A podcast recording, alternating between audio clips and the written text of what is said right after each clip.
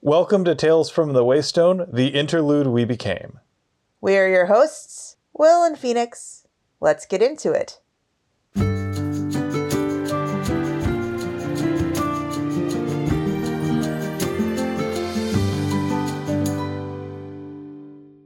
Welcome to Tales from the Waystone. It's summer break, so we're going to take a bit of a vacation from Temerant for the next few months for a trip to the Big Apple, or at least the Lovecraftian slash magical realist version of it in N.K. Jemisin's The City We Became. This episode, episode one, The Unspeakable Barbarity of Urban Planning and Design, will be covering the prologue, the first interruption, and chapters one and two. Oh, you're making me want to change what my recommended thing is. Too bad. Well, no, not too bad. Recommending things is a good thing. Finding things that I want to recommend, absolutely, totally a good thing. True. Can't have too many good things. So, before we get too much further, let's just get the content warning out of the way.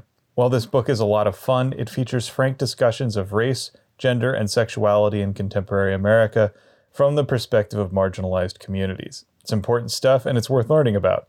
This book also uses a lot of what famed Premier League broadcaster Arlo White would refer to as fruity language. If you can handle that, we hope you'll give it a listen. This just means that I'm going to be editing in a lot of shirts, forks, other things, probably, as I go along. So, as always, we assume that you've read the associated passage, or at least you don't mind spoilers. Naturally, we also want you to be kind to yourselves, one another, and the creators of the worlds we love exploring. Finally, say it with me, we are in no way affiliated with N.K. Jemisin or her publisher, Orbit Books. Okay, with all the bookkeeping out of the way, let's dive in. So, like all awesome fantasy novels, this one has a map. But rather than it being something made up by the author, this is actually a map of New York. And it's got some hand drawn annotations on it too. We even have a pen that it looks like someone has crossed some stuff out with, made a few notes here and there, and drawn a few legends on it. The artist in me says that there is absolutely no way that that pen made those markings on this paper, but I digress.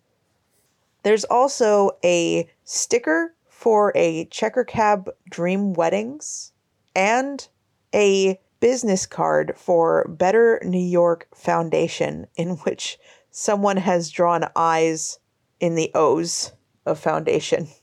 It's a little creepy.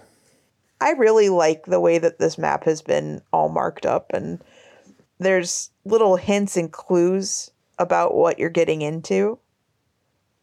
And for those of us who are not familiar with New York, it helps ground the story a little bit better.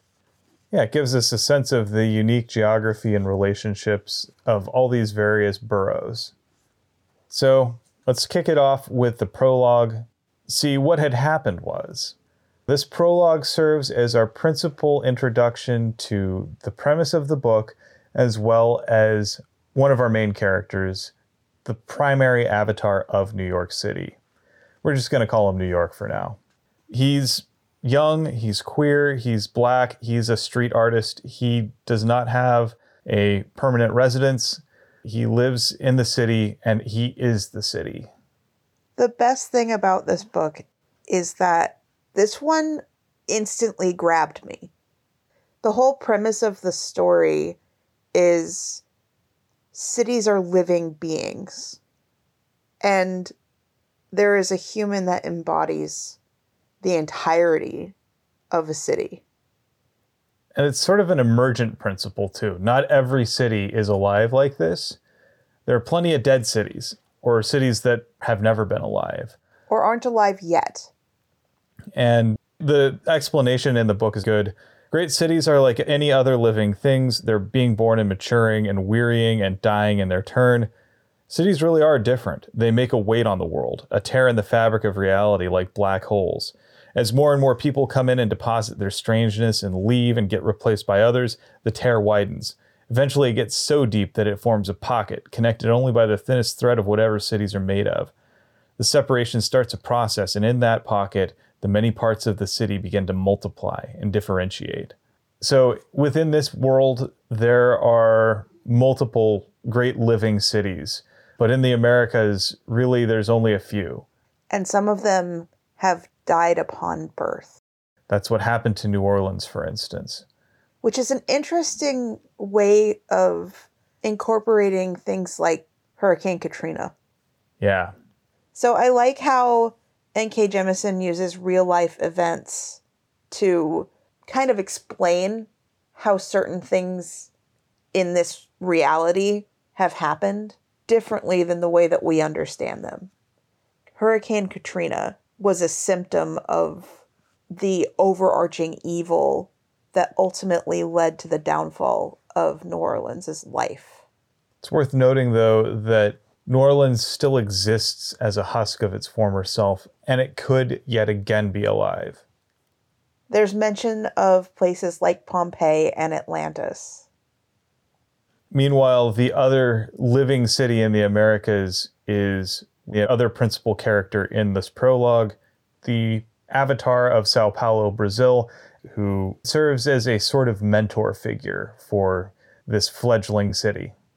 And he is the newest of all of the living cities, which include places like Hong Kong, who was Sao Paulo's mentor, and Paris, who is stuffy. One of the things that you quickly learn about both New York and Sao Paulo is that they're complicated. These are not just uniformly good people representing uniformly good cities. I love this description of Sao Paulo. A sprawling jewel with filth encrusted facets, a thing that stinks of dark coffee and the bruised grass of a football pitch, and traffic noise and familiar cigarette smoke. There is this element of grime and filth and decay. He's dirty. He's got a little bit of this patina to him. He's lived and he contains multitudes, both the phenomenally rich and the astronomically poor. Between these towering spires and sprawling favelas, all of that encompasses the experience of Sao Paulo. But there's still an element of luxury, but it's been corrupted. And it makes sense. I mean, even as cities can be wonderful, vibrant cultural places, they can be immensely destructive to the environments around them. Consider, like, you look at smog and greenhouse gas emissions and all sorts of stuff. For instance, in India, entire wetlands have been paved over, turning them into these massive floodplains because the water that normally would seep into the ground just has nowhere to go. So it just piles up, leading to these massive floods. The thing about the embodiments of the city in this book is that they incorporate all facets of life in the city. They incorporate all of the infrastructure, they incorporate all of the people, all of the living beings, and there is power to be derived from those things in the real world. The life of the city is portrayed as almost a different dimensional shift that is layered on top of what everyone else sees. Yeah, there's sort of a parallel reality that the avatars of these cities can interact with, where you can see them in their true forms versus the mundane reality. And so when we're talking about the main avatar, New York, he is a street artist. He knows the city. He is hyper aware of his city. And one of the things that we see him doing in this prologue is giving the city a way to breathe. The beginning of the book is very evocative. The character of New York sings and is joyful and is painting mouths, yawning mouths all over the city. I love how he says the only ones who could see it would be passing airplanes or helicopters from the police, but I don't care. It's not for them, it's for the city itself. The other thing that's really interesting is when we contrast Sao Paulo and New York, So, New York is hungry, both literally and figuratively. He's homeless. He has a tenuous grasp on the things like the Maslow's hierarchy of needs things. He doesn't have a steady way to eat, he doesn't have a steady place to sleep.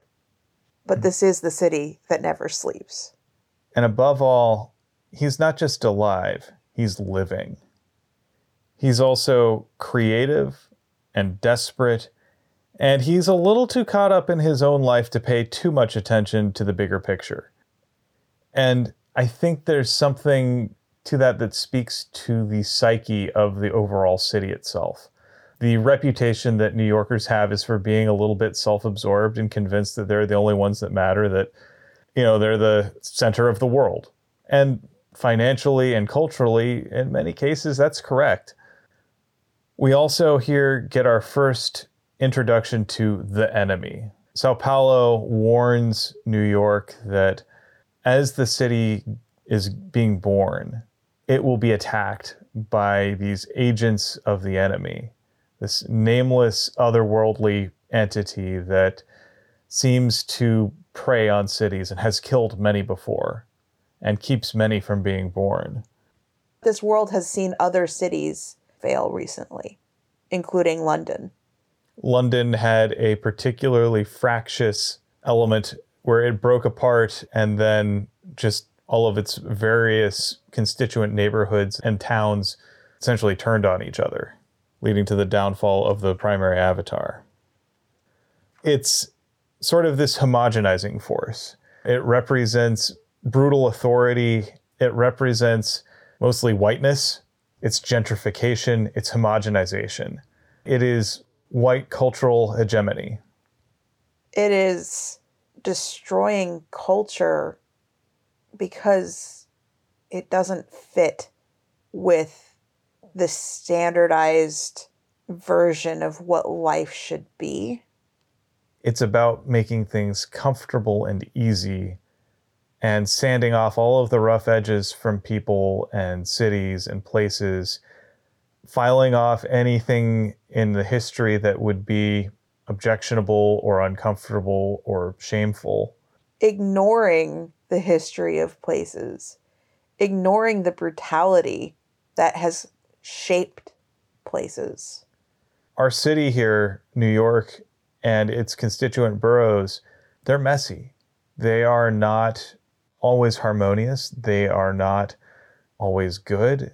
They are built on pain and suffering. A lot of truly horrible things have happened in them. And that history has to be acknowledged and it has to be understood. can't be swept away and put into this sort of gentrified Starbucks version of reality. Our first introduction to it is a pair of police officers that are actually one weird eldritch combination thing. And that is our first real inkling of that horror element being brought into this. There's something unsettling throughout the whole prologue. It's alluded to at the beginning, like the mouths and the breathing, but in almost that twisted same way that you see it in like the Umbrella Academy, the authority figures are corrupted and duplicitous and easily mimicked by the evil. This confidence, this air of menace can be applied so easily to the people who ostensibly are supposed to keep us safe, or at least those that a lot of, I'm going to say this a lot because this is a very racially charged subject, but white people feel like cops are going to protect them. I think one of the most telling passages in here is where New York comments on a pair of heavily armed and armored police officers standing outside the subway that they are there to look powerful and protect the tourists from New York. They're not there to protect the city, they're there to protect tourists. Tourists here are used pejoratively. They're out of towners. They're the people who don't have any stake in the livelihood of the city or its well being. Who are coming to take advantage of all of the things, all of these myths and legends almost that they have been told of what New York has to offer. They're almost like a parasite. Yeah, we're going to see a lot of examples of parasitism here. so, as he's being pursued, we also see New York awaken, truly come alive as an entire city. We see him start to step into his power and fight off the invaders. He can feel the city being born, and he can also feel the corruption of what is essentially an eldritch horror being tentacles, little white tendrils infecting tourists and residents and the land itself. But the first wrongness, almost like this entity is wearing these cops as like Edgar suits, is these two out of place ish people who are almost one being the tendrils, the tentacles, almost become this parasite antenna. There's the type of ant that infects larger ants with a parasite that just eats away at their brain and then kind of grows out of their head. And that's the way that these controlling tendrils are described as taking over the people that they infect. You're talking about cordyceps? Maybe. Yeah, it's like a fungal parasite. It takes over ants, and then the ants spread the parasite to other ants and wasps. And oh, yeah, it's creepy. Yeah, so that's the real life thing. It's been used in other media, like Limbo, the game. That's really where I associate it with because you have to try to play a character who has a growth coming out of his face, and he's just not going to do what you ask because he's being controlled by the parasite cordyceps are also the central concept behind the clickers in Last of Us. I would like to contrast this story a little bit with our last interlude, which was Erin Morgenstern's The Starless Sea. She's a white author, N.K. Jemisin is black. They have vastly different experiences as people just growing up and living. The protagonist of the Starless Sea, is young, black, queer, and goes to New York as a bit of an outsider. And then there's this magical realism and portal fantasy that happens. But the character himself, other than having a mom who is Creole, really could have any race, gender, identity, anything any person could be plugged in as that protagonist. He's more of a cipher. He's not really fleshed out in a way that an author's experience can color the portrayal. I would also say that Morgenstern's conception of New York is a lot cuddlier than Jemisin's. While Jemisin's version of New York is definitely loud and vibrant and has warmth to it, and there are moments of genuine human compassion, it's tempered with this edge. All of the characters have messy parts to them, just as the city does. There are these elements to the city that are uncomfortable, that are sometimes downright harmful. And Jemisin gives us a far more ambiguous portrayal of this city and of its characters. They're round, they contain multitudes. When I say ambiguous, I'm talking about in the moral sense. She gives it room to be messy and complicated and morally ambiguous in a way that really it isn't for Morgenstern. Morgenstern treats the city as just another set piece. It's like a theater stage. Whereas in this book, New York City itself is a character. More accurately, six of them and well, seven if you count Jersey City. But we're getting ahead of ourselves. One thing I do want to point out is there is a landmark that is shared between here and the Starless Sea, and that is the New York Public Library. I love how New York describes libraries as sanctuaries. These are places where you can be safe, you can, provided you obey a few simple rules, stay as long as you like and be safe from the police, from the elements, and just generally be warm. Except this library is not exactly that. But you can still read. But he talks about the lions in front of the library, which are things that Zachary Ezra Rawlins also spoke about. Yeah, New York takes his place in front of fortitude rather than patience because he knows what he's about. He's determined, he's hungry, he will do whatever he can to survive, to get by, but he's not very patient. He's trying very hard to just scarf down the last of his food that Sao Paulo bought him. And that is when the cop monstrosity starts chasing him. And the chase scene is evocative and shows you some of the emerging powers that New York the Avatar is pulling from New York the city. So we see New York lure the cop monstrosity, or the mega cop as we'll call it, just for ease, out onto rushing traffic on the FDR Drive, which is like five lanes in each direction. And we get what is essentially a real life version of Frogger, where New York is, by the skin of his teeth, able to get across all the lanes of traffic. And it's a frantic and frenetic description of every car, every semi, everything that could possibly just squish him like a bug. And the whole point of this is because he knows the city, he knows this artery into and out of this area. He can subtly affect it so that he does not die. And he's enticing the mega cop to follow him. And that both works in his favor and kind of dooms the city a little bit. It's a Pyrrhic victory.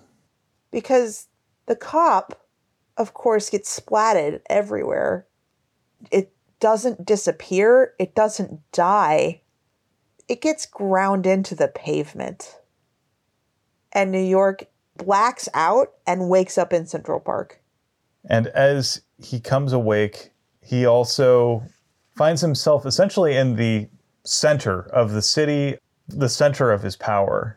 And this is where he finally wakes up, like truly wakes up alive. And he finds himself aware of every being within the bounds of the city. He feels every person's hunger, their panic, their drives, every emotion, all of them. He's alive and experiencing all of them at the same time. Their joy, their elation. And the city is born. So as he comes alive, he sees a great sort of sea monster coming out of the East River, attacking him. And so he fights back as the city, which is almost like a giant mecha. You know, the bridges are arms and he's got streets for legs, and it's kind of weird and everything. Sounds like a transformer. A little bit. And he's able to beat the thing down, and he is absolutely feeling it, but not before he takes a wound and feels his powers splintering. As he encounters Sao Paulo, who is congratulating him on his birth, he realizes that his power has been split in five directions. And he gets teleported to some unknown place to protect himself until he can essentially recover those splinters of his power and be born anew. So then we have an interruption where we get Sao Paulo's perspective on all this. So he recognizes that essentially, if New York is a mecha, it's a Voltron. So it's not piloted by one, but by five, and those five have to be reunited. Six. There's six. I'm going to reiterate yeah. that there are six because there are five boroughs plus New York. The six of them have to be reunited to be able to function fully. On their own, they will be cut off and destroyed by the adversary. So, what he needs to do is find these five boroughs and then reunite them with the primary avatar of New York. Which means he also kind of now needs to find the primary avatar of New York because that kid's disappeared. We don't know where to. What I do like about the characterization of New York, the character, he's not just said to be queer, he's shown to be queer. He's also shown to be homeless and desperate. His mindset is if I do sexual favors for Sao Paulo, Sao Paulo will feel obligated to care for me, at least monetarily and shelter wise, and possibly food wise, so that I can take advantage of his kindness and then show him some form of kindness back. But it's all in this very transactional way, and the only thing that New York has to give back, the Avatar has to give back, is sexual favors. But it's still empowering, it's not unwilling. We get the sense that New York has made all of his decisions consciously. He knows exactly who he is, he knows what he wants, and he also, I hesitate to describe him as homeless because his home is New York City. Houseless. He's, just houseless. Yeah, that's why I think that's a better description than homeless.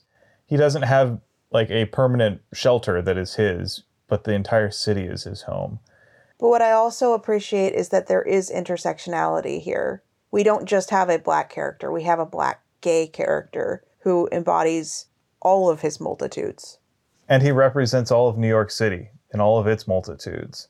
From the least powerful to the most powerful, he embodies all of them. From the kindest to the cruelest, he is in all of them. So let's dive into chapter one now. So, this is where we meet our first borough. This is entitled Starting with Manhattan and the Battle of FDR Drive. Not to put too fine a point on it. Not to put too fine a point on it, indeed. So, we first meet Manhattan, or Manny, as he also refers to himself when he's among normals, arriving on a train from the countryside. He is not from New York. He seems to be from the Midwest, but only insofar as his failed memory kind of pinpoints his accent to the Midwest. This also ties into something that we see in the opening quote of the book from Thomas Wolfe. One belongs to New York instantly. One belongs to it as much in five minutes as in five years. So Manny represents that sense that New York takes in all kinds, and anyone can be a New Yorker. Anyone who's going to the city to make their life, to make their way, it's full of possibilities. However, being an avatar is just so huge that it overwrites every part of Manny's memory that isn't immediately necessary to the business of being an avatar. So he doesn't know his name. He doesn't really know where he's from. He doesn't know how he got there. He doesn't know where he's supposed to go next. He is just completely at the mercy of the city. He's kind of pure id. Yeah, he's trying to survive. He is a little rough around the edges. What we also see here is the positive side of New York. Manny, when he is overtaken by the sheer power of becoming an avatar of Manhattan, kind of rockets between the real world and the overlapped world. The possibilities and the devastation that could be if everything was overtaken by the evil. And he kind of blacks out. Yeah, and it's terrifying for him. He's disoriented, he's got no memory, and he's worried that this is the sign of a psychotic break. And he's worried that someone will commit him because he knows that New York City has some very strong involuntary commitment laws that could totally wreck his day. Fortunately, the people he encounters, the first thing they do are offer him water and then they offer him a snack because they worry that maybe he's got low blood sugar. It is also notable that the people who stop to help him are not white. That's important. The other thing that we see in this opening bit is when Manny first emerges from the station out into the world, how he experiences the various businesses that surround him. So when he sees things like a TGI Fridays or a Macy's or any of the other national chains, he kind of recoils a bit. But when he sees local mom and pop vape shops or shoe repair places or you know the local businesses, they don't bother him as much. It's that sense that there's something wrong with these nationalized, global, homogenous brands that are sort of sucking the life out of the city. One thing I'd like to bring up is that I don't actually have any real life experience of New York, like none. But what I do have is a YouTube channel that I have watched off and on that is a real estate broker that rents out apartments throughout New York. And he has that same disdain for things like Dunkin' Donuts and Starbucks and all of the big box places like Target and Old Navy and all of these places again with that whole idea of infecting and overtaking the culture and gentrifying this place of beauty, this cultural landmark, this unique space that has its own identity. The other big thing that we get here is an experience of the New York City cab ride. I want to talk a little bit about this because I have some personal experience with it. Not quite exactly like this. No, because I doubt that you wound up borrowing an umbrella from an Indian woman and using it to essentially play racquetball with a bunch of tentacle monsters on the FDR, but like the experience of getting into a cab in New York City is really unique. So, first there is the greeting. There is the where to. I love how he describes it as a ritualized thing. First, there's the greeting. You introduce yourself by saying where you're going. And then from there, you get a little bit of dickering over the price or how fast they can get you there. And then once you've sealed that agreement, there's this blood pact that has been signed. And at that point, the driver agrees that they will get you there for the agreed price as fast as humanly possible. And at that point, little things like traffic regulations or stoplights or you know just the normal mortal concerns become simple guidelines because the cabbie is not bound by them. I remember just speed limits didn't matter to the cabbies. Like they would go as fast as they could. They were flooring it to get you to your spot to earn their fare so they could get on to the next one. There was also something really interesting because there was this rivalry between the drivers of yellow cabs versus the drivers of the town cars. This was back before Uber had really taken over the on demand car ride thing. So you had cabbies who paid thousands of dollars to have a license to drive a cab in the city, and they were working to pay that off. And then you had town cars, which were basically black limos.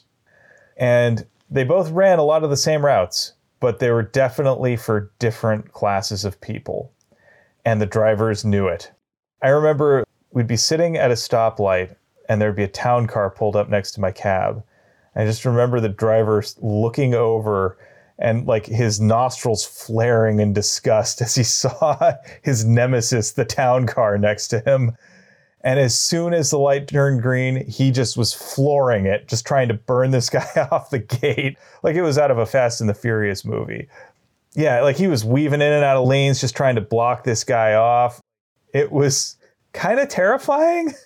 And at the same time, I'm like, well, this guy's a professional. He's probably done this a lot. This is like a Tuesday for him.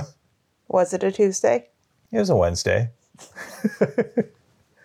One thing that I want to do to rewind a little bit. There are a few other interactions that Manny has. First of all, when he at random notices his name, he knows enough to not call himself Manhattan because he's already feeling like he's already appearing nuts. And he knows enough not to draw that attention. So he calls himself Manny, which works with his generic all American boy, non white version, nicely nondescript self.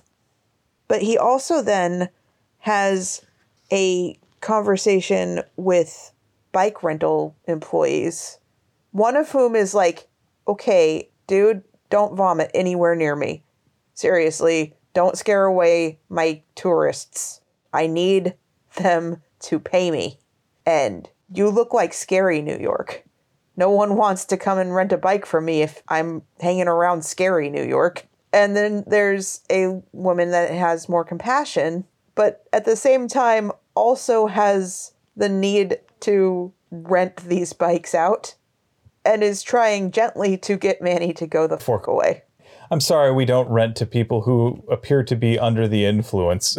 yeah, like he's not under the influence of any drugs. He is being violently whipped between realities. And what's interesting is while the more aggressive guy who's grabbing his nutsack and basically just being kind of a jerk, and then we have this other lady who appears kinder and more compassionate, but she's actually just as much of a jerk and just as profit motivated as the guy. It's just that she hides it better. And so there's something refreshingly honest about the one guy. So Manny feels himself called. Don't say feels himself right after nutsack. okay, that's one for the one for the outtakes. So as all of this is going on, Manny finds himself being called somewhere in the direction of FDR Drive, which, as we will recall from the prologue, is where the mega cop got smashed. And to be clear, when you were talking about the cab ride, that ties into what happens next, where he gets into what is essentially a novelty cab that is meant as a picture prop for weddings and proms. Yeah, it's the old school checker cab. Whose driver is like, What the fork, dude? Get out of my car. And he's able to pull on all of the power and persuasion of Manhattan, the quintessential tourist destination of New York.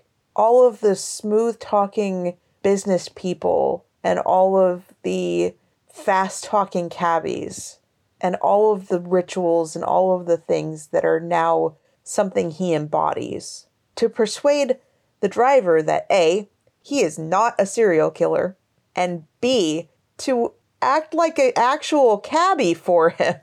I believe the expression here that he uses money talks and bullshit walks. Yeah, he basically gives her a stack of bills. A few stacks of bills. Like, the dude is flush. And he doesn't know why. He doesn't know how much is in his bank accounts. He doesn't know anything about his past. He's just hoping that he has enough to make it through. And he's probably effing up his future. Quite probably, because, yeah, he's got to pay rent in the future. We don't know what he's going to be doing for work. He doesn't either. He knows he's got to go to grad school. That ain't cheap. No, nor profitable. Not right away. Yeah. But detour onto the FDR Drive, where we get another wonderful action piece. And I can see it in my head. Traffic stopped, going at a snail's pace, tires just rolling over this mass of wriggling white tendrils stuffed into the pavement. And the traffic is actually getting heavier and heavier because another bridge within New York was destroyed by the kaiju fight that the Avatar of New York had with the enemy. And we've got this girl who is not a cabbie acting as his chauffeur and then his accomplice in this whole endeavor of trying to find a way to kill, sort of, or at least uproot the main source of evil that is further infecting the city. So I love how, like, at a certain point, he just says, okay, put out the hazard flashers or the flares or whatever, pull over. I got a plan. Sorta. Okay, he's got maybe one twelfth of a plan. To borrow from Guardians of the Galaxy. Yep. So he ends up grabbing an umbrella for reasons that even he doesn't truly understand. From somebody else's car. And I love that the person who owns the umbrella, her response is, I mostly just use it to hit people. That and also I really don't care that much about it. It's not mine, it's my sister's. So he takes this umbrella and then he plants himself on top of the cab and asks the cabbie to drive at the source of the tendrils. The not cabbie. Fine, the not cabbie. Her name's Madison, by the way. Named after the street that the fertility clinic that her moms went to to find the sperm donor was on. Handy. But also very ingrained into the city. And it's also notable that Madison is able to see these tendrils that nobody else seems to be able to see. And this is also what gets her to go along with this otherwise insane plan. Basically, like, what the Fork? that's really weird. You're really weird. Did the two weird just cancel each other out? What? Well, I mean, I think it's more a case of okay, well, if I'm going crazy, you are too, and at least you're an accomplice, so okay, let's do it. And it also is a testament to how much power Manhattan has. He is a smooth talker. So his plan starts with him trying to almost joust with the tentacle thing, but then he realizes that's not quite right. So then he opens the umbrella up and then points it at the tentacles, but that's not working. And then he raises it like he's trying to keep himself dry, which suddenly creates this bubble over the car and turns it into essentially an energy missile. Almost also like a deflector shield. Then he remembers the words of the person who didn't object to him taking it. I just like to hit people with it. And so he does. Except it's not people. It's just a tower of tendrils. Eldritch horror style. Whoa. Are there any other themes or other things you want to touch on within Manhattan's Awakening? I think the big thing is the contrast between tourist and New Yorker. We see tourists referred to with disdain. They're treated as these parasitic organisms. Tourist is a pejorative. Yeah. I'm reminded of Joe Cocker from Pulp talking about how everybody hates a tourist. And this definitely has that feel to it. Tourists are the people who want to go to New York City, but want to have the same tastes that they see in their suburban Midwest home. So they go to Times Square and they visit the TGI Fridays. Or to get real New York pizza, they go to Sbarro. Ugh. Really? Like food court pizza? No. Please tell me that when you were visiting New York, that wasn't your plan. It was not, and I did not. I ate better than that. Things that I did in New York. I got oysters at Grand Central Station at the recommendation of my aunt. and I did Korean food. I went to a small Mexican place. Yeah, I tried to avoid the chain restaurants because I could have that at home. One thing, though, that is notable about you is that I have never once felt like you were going to throw your nose up at pretty much any smaller, unique restaurant, any different cultural food than TGI Fridays. Like, one of the first places that we went together with a group of friends was an Eritrean place. And I'd never had Eritrean food, and it was wonderful. And I'd since found a place that was serving that type of food out of a food truck, mostly because you opened my eyes to being okay with things that weren't the type of fare that I normally found in Spokane. These are the tastes that people love. These are their tastes of home. And, you know, there's going to be something unique to that that you just simply wouldn't get elsewhere. Like, you're the reason that I first tried Korean food. You're the reason I first tried Indian, Thai, I mean, you name it. We regularly eat at a, I don't know how authentic, but Hawaiian place. We've made a habit of going to our local Asian grocery stores and getting lunch items from their deli counter because, oh my goodness, is the food there just a ton better than getting a random sandwich at Albertsons? Yeah, pretty much. The thing that we really get driven home here is that homogeneity is the enemy. Like, I'm not saying that it's bad to ever eat Starbucks or to go to a chain restaurant, but what I am saying is that if that is the extent of your adventurousness, you're missing out. Yeah, I'm not going to be some sort of hypocrite because I go to chain restaurants every now and then. We get Starbucks for breakfast every week just because it's something that we do, but that's not the extent of where we go. So, wherever you live, look for those little small holes in the wall. They may not look like much, they may be a little less slick they may take a little longer. They may not have everything as consistent as you're used to, but it's in those inconsistencies that you can discover the real gems. This brings us to chapter 2 Showdown in the Last Forest.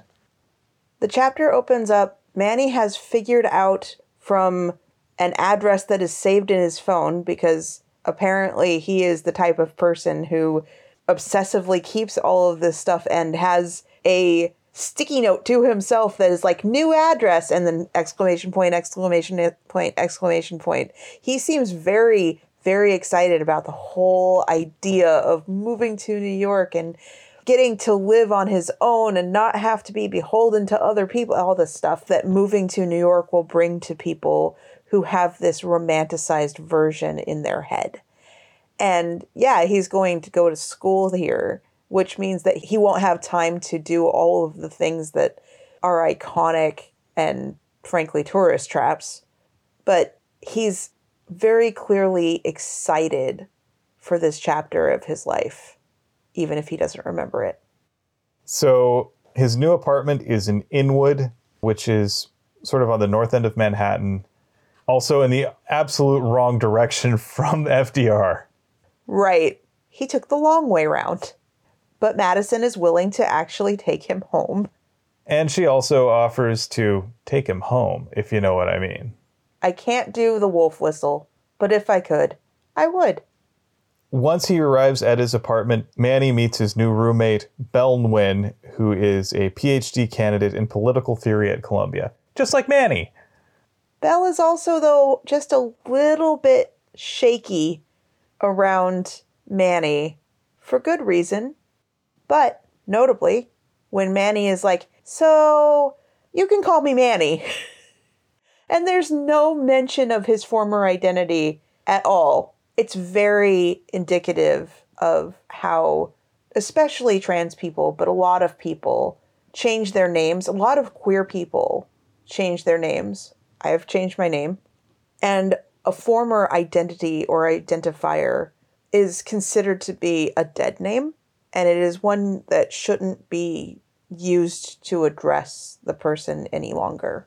And Bel is trans. Bel respects Manny's choice to be known by Manny and doesn't push it. As long as the check clears, he's fine. Also notable, there's a little bit of, oh, you forgot that I'm trans. Truth be known, when you first found out, I was a little worried about you. You seem to have an edge.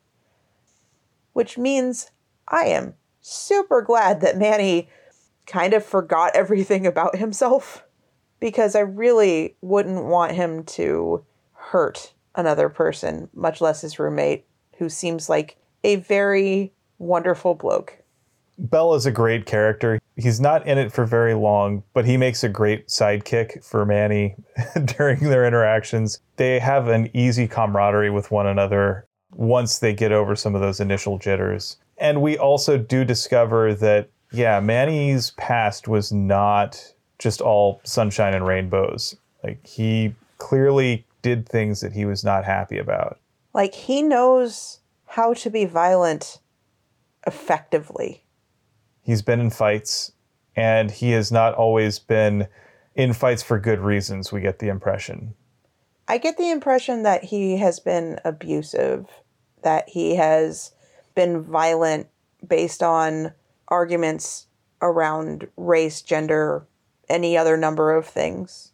There's a little bit of potential that he is closeted queer and there is a almost shorthand being played here of like when you're closeted and there are two ways that you can express your roiling emotions.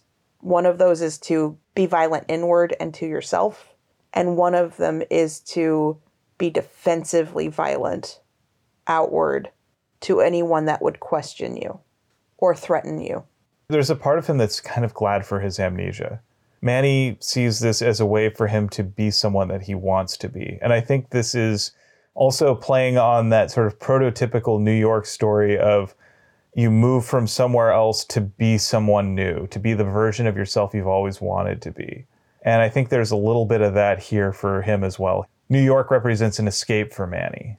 And the amnesia lets him do that literally. He doesn't have to think about the person he was, and he's content to not think about the person he was. Of course, that edge that he's got to him is a crucial part of who he is now. He's instinctually following that. So I know that we've talked about my anxiety before on the podcast, and something that you say to me is that the reason that you are understanding and compassionate towards me when I am in a state of high anxiety and lashing out is because you understand that if I could choose to be a different way, I would be a different way. But some of those things are so ingrained and chemically bound to the way that I naturally react in the moment that even as I know that I don't want to be that way, I can't necessarily stop myself before it happens. And I have to apologize afterward for letting that bit of control slip or making a choice that is against the ones that I consciously want to make. Yeah. And so I think in this case, Manny isn't consciously making these choices, but he knows how to do them, and that's his first reaction based on who he is. And it's also an element of who Manhattan as a borough is as well. So we'll get to that. So, one of the ways that we first discover sort of this dark side of Manny and Manhattan is when Bel and Manny go for a walk in this forest park, which is sort of this enchanted forest in the middle of the city, which I think is kind of a really awesome setting. This oasis of calm and nature in this otherwise man made environment. Concrete jungle. There is a rock in the middle of the park that marks where Peter Minuit purchased the island of Manhattan from the Lenape Indians for a collection of trinkets that amounted to about 60 guilders in total value. Not much. He essentially stole the land. Yeah, it was a real estate swindle. That's the foundation that Manhattan and Manny was built on. So while they're in the park, they get accosted by a woman who begins filming them on a smartphone. A white woman. We have to point this out. Yeah. This is someone who accuses them of being perverts, even though they are literally just going for a hike. They're just in the park. They're taking advantage of the park. There is an actual couple actually Forking. Like 15 feet away, but they're presumably white. So, eh. Like living out their best first of May. But the woman is approaching them with a cell phone, pointed up, recording them, ostensibly doing nothing, accusing them of being drug dealers, accusing them of being perverts, accusing them of having sex in public. What the hell? Essentially, being a Karen before being a Karen was in the vernacular.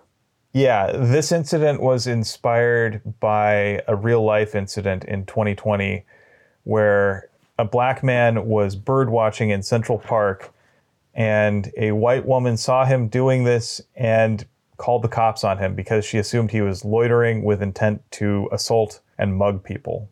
Because he had what? Binoculars? Because he was bird watching? Because he was black. I no no no. I, I'm aware of the real reason. I'm wondering what the excuse that the woman tried to give to the cops was. As I recall, she didn't really try that hard. Honestly, just let people live their lives, damn it.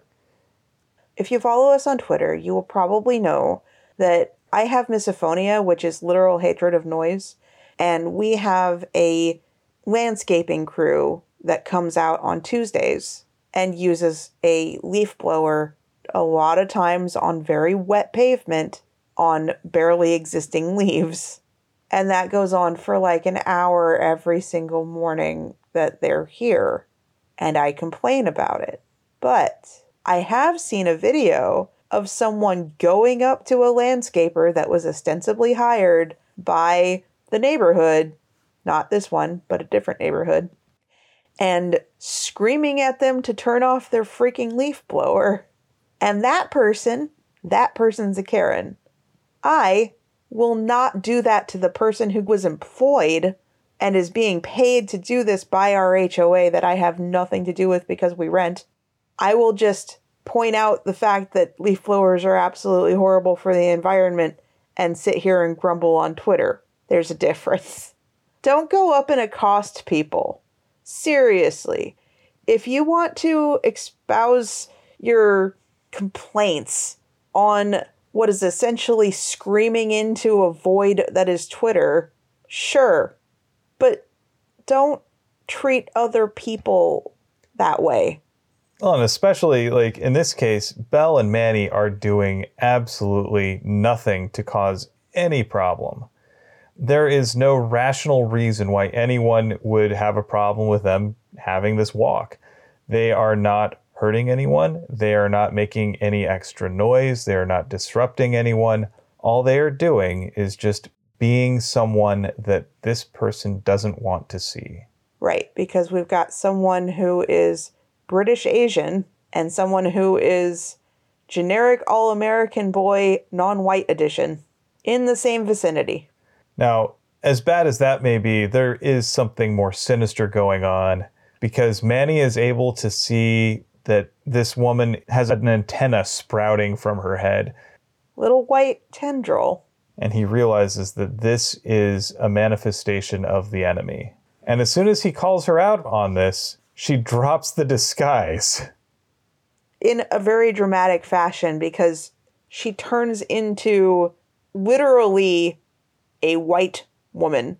Like the color bleaches from the woman's hair, and the skin turns even paler, the outfit turns white, everything. That poor dog that the previous woman actually had with her. Oh my goodness. Poor puppy must be so confused. And or infected. Here we get really the first chance for the adversary to speak.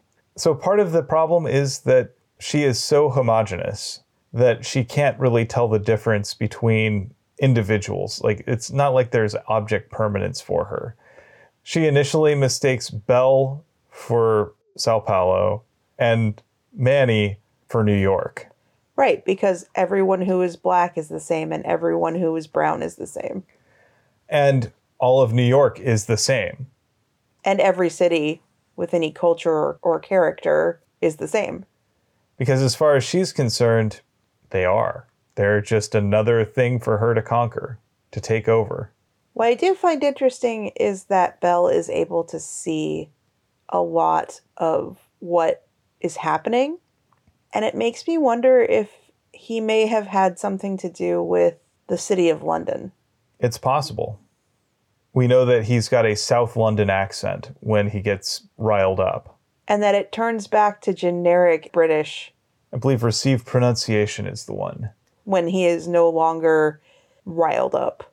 So this also leads to, as they're watching, Manny recognizes this park is being overtaken by these little tendrils shooting up out of the ground.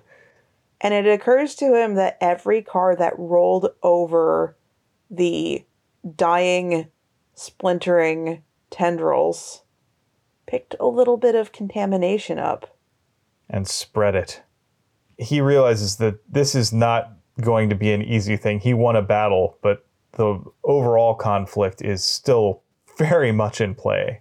And not for nothing, but it is interesting timing for me that this came out right as all of the lockdowns were trying to be implemented all over the world for the pandemic because it shows that once something is contaminated, the impossibility of being able to contain it. As all this is happening, he's just trying to figure out what's he supposed to do? What's the force leading him to do, right? What is the right way to overcome this puzzle in this really forked up video game that is now his life? It's like he's in the worst point and click adventure. Use umbrella. Rubber chicken and pulley. yeah. And so he ends up realizing as he retreats to the rock that this is Manhattan where money talks and bullshit walks. So that means that if he can buy land, he can reclaim it. And so he starts just hucking money at the ground. Which the tendrils seem to recoil from. Unfortunately, Manhattan real estate prices are ridiculous, and so the most that he can get is when he throws his credit card at him and gets something about the size of a Toyota Corolla. and this is when we meet our second borough's avatar, which is Brooklyn. So Brooklyn comes in making a grand entrance, holding her cell phone over her head and playing a song.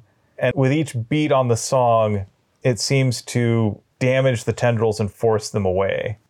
I gotta say, the thing about the song is that it is very tied to the woman who is singing it. I'm not able to easily find the name of the song. I don't know what it is off the top of my head, if it's a real song or not. I don't think it is. It's a bit of 80s and 90s early hip hop. Uses a lot of antiquated sampling techniques and electronic drums and record scratches and things like that that just aren't really used today. But it is definitely part of the New York culture, at least when it comes to Brooklyn. And because she is so indelibly herself, she is able to force away these tendrils of hate. And even when they touch her, those tendrils just recoil and burn up. Brooklyn is powerful. She's got a presence to her. And she's able to drive off the infection, even from the woman. Unfortunately, the woman is still a jerk, even without extra dimensional control.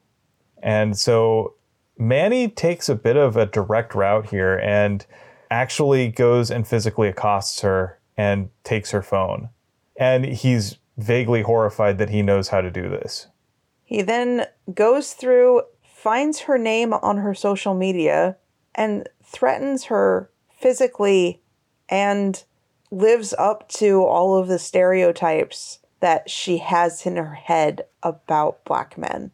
And part of this is referring to the dark side of Manhattan, that it is a place where the powerful use their power to get what they want. Sometimes that's for good, sometimes for ill, but it is always an exercise of power over another person. In this case, Manny is using that to protect himself and his friends, but that's not always the case. And when you see someone do that, it changes how you see them. It certainly changes how Bel sees him. Gives him back the impression that he originally got through the Skype meeting that they had before becoming roommates. Bel really didn't have much of a choice. Kind of had to take what he could get. And hopefully, Manny was going to be respectful enough and kind enough and not scary enough where Bel would survive. Yeah, in this case, we recognize that Manny is used to wielding power and getting what he wants. He will use the carrot or the stick to get what he wants. We've seen him use the carrot before when he has been offering money to get what he wants. Now we see him using physical force and intimidation to get what he wants. He knows that the woman's already called the police and he's doing everything that he thinks that he can in order to threaten her off of that path and to get her to leave them alone. She basically craps her pants and they leave saying, I hope we never see you ever again. And they again go the long way around because just in case there happen to be cops coming, they want to be scarce. It's also here that with the woman gone, Manny and Brooklyn get to actually size each other up. And we learn a little bit about Brooklyn. She is a city councilwoman. Her name is actually Brooklyn. But in a past life, she was known as MC Free, and she was an early hip hop pioneer. She was one of the first successful female MCs during the 80s. So that song was her song. So this is a song that represents Brooklyn herself. It's not just any song, it is something unique. It represents her own love letter to the city. That's what gives it its power over this homogenizing force of the enemy. But all that said, Brooklyn's not exactly thrilled to be going on some grand chase here. Some grand adventure. She's initially resistant to the call until the two of them flip into the other world and see all the destruction and all of the devastation that is New York's future if they don't uproot the evil. And they also hear a cry for help from the Avatar of Queens. And so that means that they're going to have to try and find their way out there, probably by bus, and just hope that the force leads them to the right place. I mean, it worked for Brooklyn. It did. It drew her directly to Manhattan. And this is also where we leave Bel, because Bel doesn't need to be dragged along on a supernatural journey that he can't really affect. He's not equipped for this. And Manny's like, no offense, man. And he's like, dude, I want none of this. Leave me the fork out of it. And with that, let's go ahead and just wrap up and make sure that we have covered everything that we meant to cover. One thing I do want to mention before we go much further is that I realize that the two of us, with our rather pale skin tone, can't accurately portray the feelings and the emotions wrapped up in an experience of someone who is not the color of a sheet of paper. Yeah, I mean, for the longest time, I wasn't really afraid of police because for me, they were never a threat. There was never this idea that if the police looked at me, they would see a criminal. Because I had done nothing wrong, they would assume that I had done nothing wrong. It wasn't until I had friends who had different skin colors for whom that was not the case, who had experiences where police assumed guilt on their part just by looking at them, that I started to realize that my experience with the police was completely different. Like that whole idea that the honest person has nothing to fear from the police is only true if you belong to the dominant cultural group. The police in America do not exist to protect the community, they exist to protect the power structures that are already in place and the comfort of the people who benefit from those.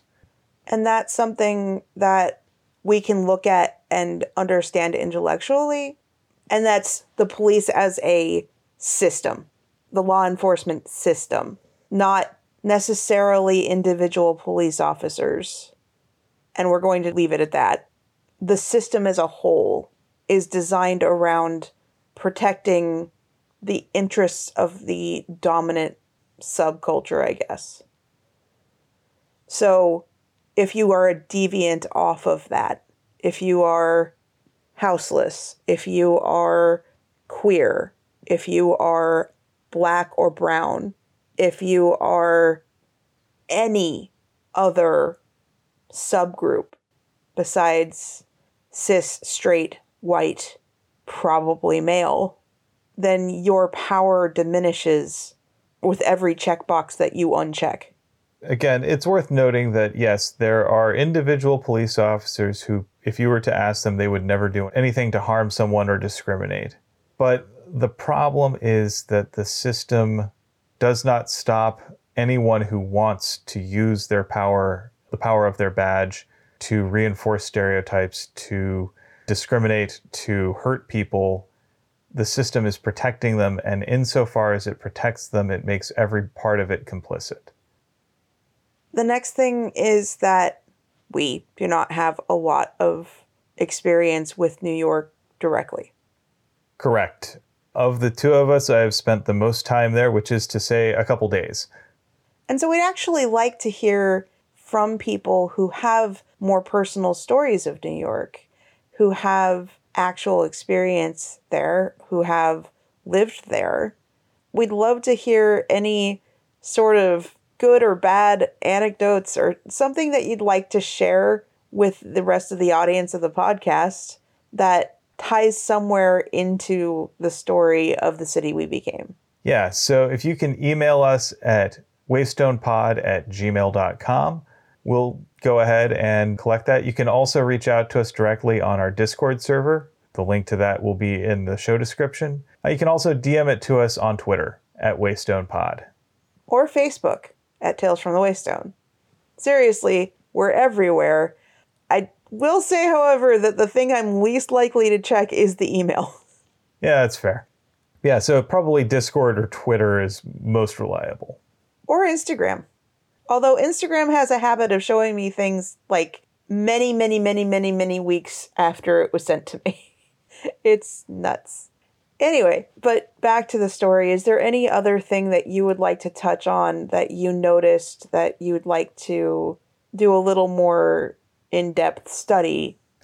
I think we're at a good spot here for the section that we've discussed today. There's some stuff that I'll be coming back to, though, once we get into our discussions of Bronca, particularly as they pertain to the magical realist tradition. So stick a pin in that. Okay. I think for the most part, we've got everything that I wanted to cover covered as well. And so it is time to talk about our recommended thing of the week.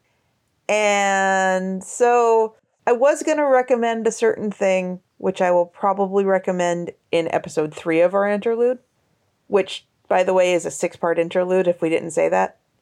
And I'm going to recommend the show Severance because it's not very often that we go back and rewatch an entire show. We've done it twice recently, and that's Ted Lasso and now also Severance. So when I was much too young to actually appreciate it and much too young to probably watch it and not be a little bit messed up by watching it, I really liked the movie The Game with Michael Douglas and Sean Penn. And it kind of started me on this love affair of I really like these things that are on the surface very mundane, but you dig just a little bit into it, and there is a whole world of forked up that is just underneath that surface. And Severance, I think, is very well paced. I think that it starts off off and does a very good job of just escalating every episode.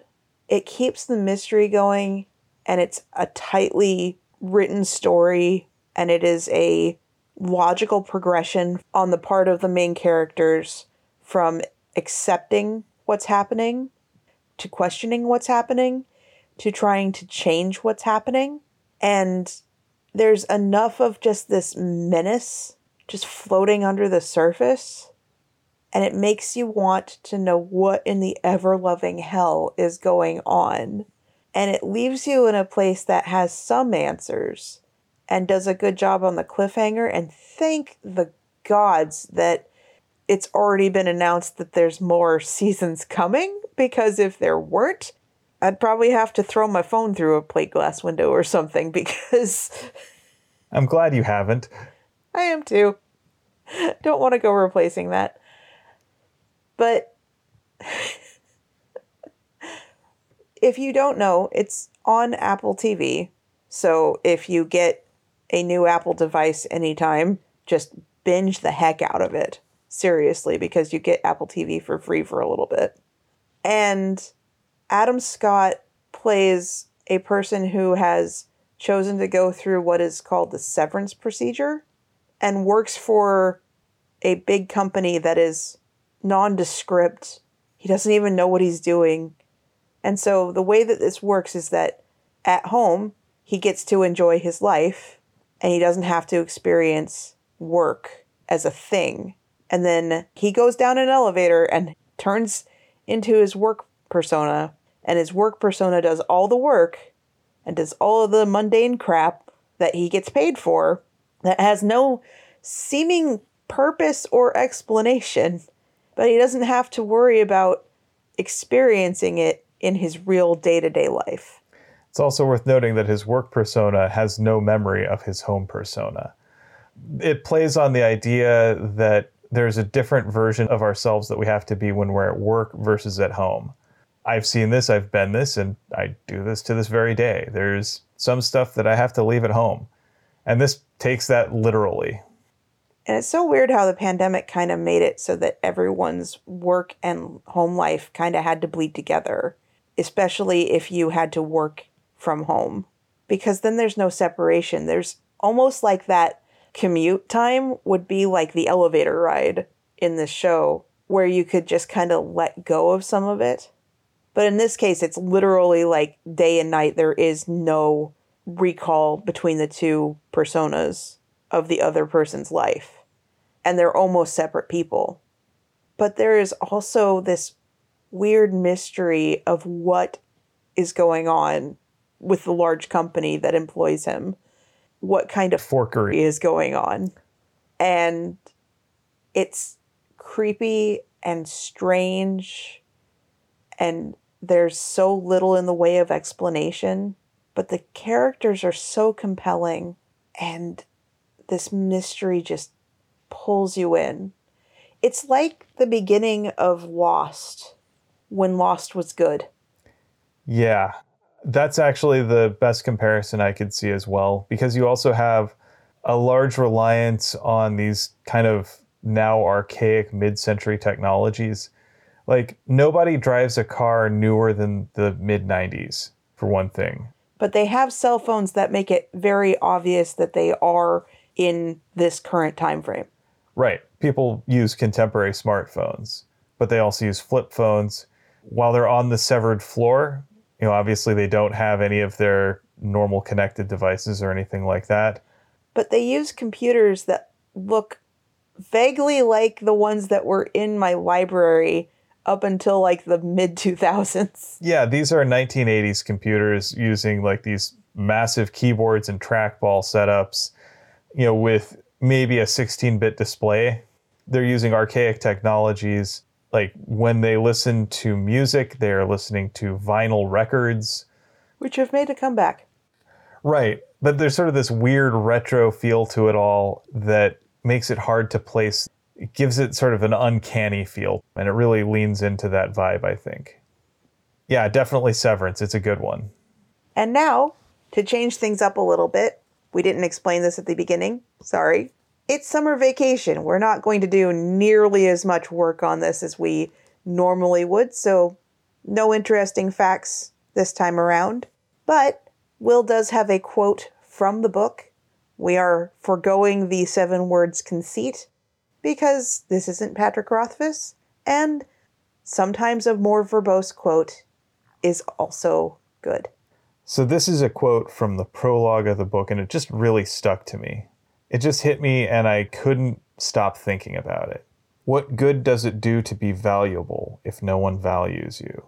And I think this really hits at this disconnect between this idea of intrinsic worth of all human beings and the fact that for a lot of people, even as we might recognize our own intrinsic worth, if nobody acknowledges that, if nobody treats us with that, doesn't do us a whole lot of good. We still feel starved. We still feel cut off. We still feel taken advantage of, regardless of what anyone might say about our intrinsic worth. That we still do have to exist in relation to other people, and that we do need to have a connection to them. To be valued by another human being is something that we all need. Even people who say that they don't care what other people think about them. We all technically do care about what some people think about us and we should. That's how we are able to realize whatever value we may have. It's also how we understand that other humans are other humans. Exactly. So that's just something to think about. If other people stop having value, then you can treat them in any way, shape, or form that you would treat an object. And if that object has no value to you, then you can break it without remorse. It's one thing to recognize that people have value intrinsically, and it's a completely different thing to treat them that way. Or to recognize that a person has that value. There is a difference between people as a general concept and an individual. Exactly. So, with that, I'd like to thank you for potting with me. Thank you for potting with me. And thank you for listening to Tales from the Waystone, the interlude we became. Join us next week on The Interlude We Became for episode two, as we're going to be discussing chapters three, second interruption, and then chapters four and five. We hope that you enjoy that. Again, send us your New York stories. If you want to include them, we'll discuss them on the sixth and final episode. Just let us know if you actually want us to include them and let us know if you want us to include your name. In the meantime, we'd like to thank Shawnee Jang for our theme music. And N.K. Jemisin for writing not just this wonderful story, but a lot of wonderful stories that we have enjoyed reading over the past year. Writing and project management courtesy of me, Will McCullough. And audio production and editing and social media coordination courtesy of me, Phoenix McCullough. If you'd like to help support us and you have the means to do so, please consider contributing to our Patreon at patreon.com slash waystonepod. We've got all sorts of goodies there, including some bonus pods, as well as artwork and other fun stuff and early access.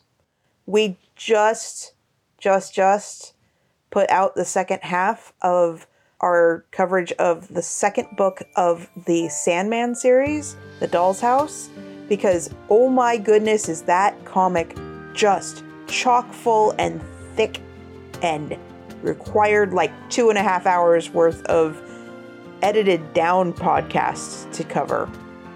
All kinds of fun. It is. And with that, here's to one more day above the roses. To one more day above the roses. Ding! Ding.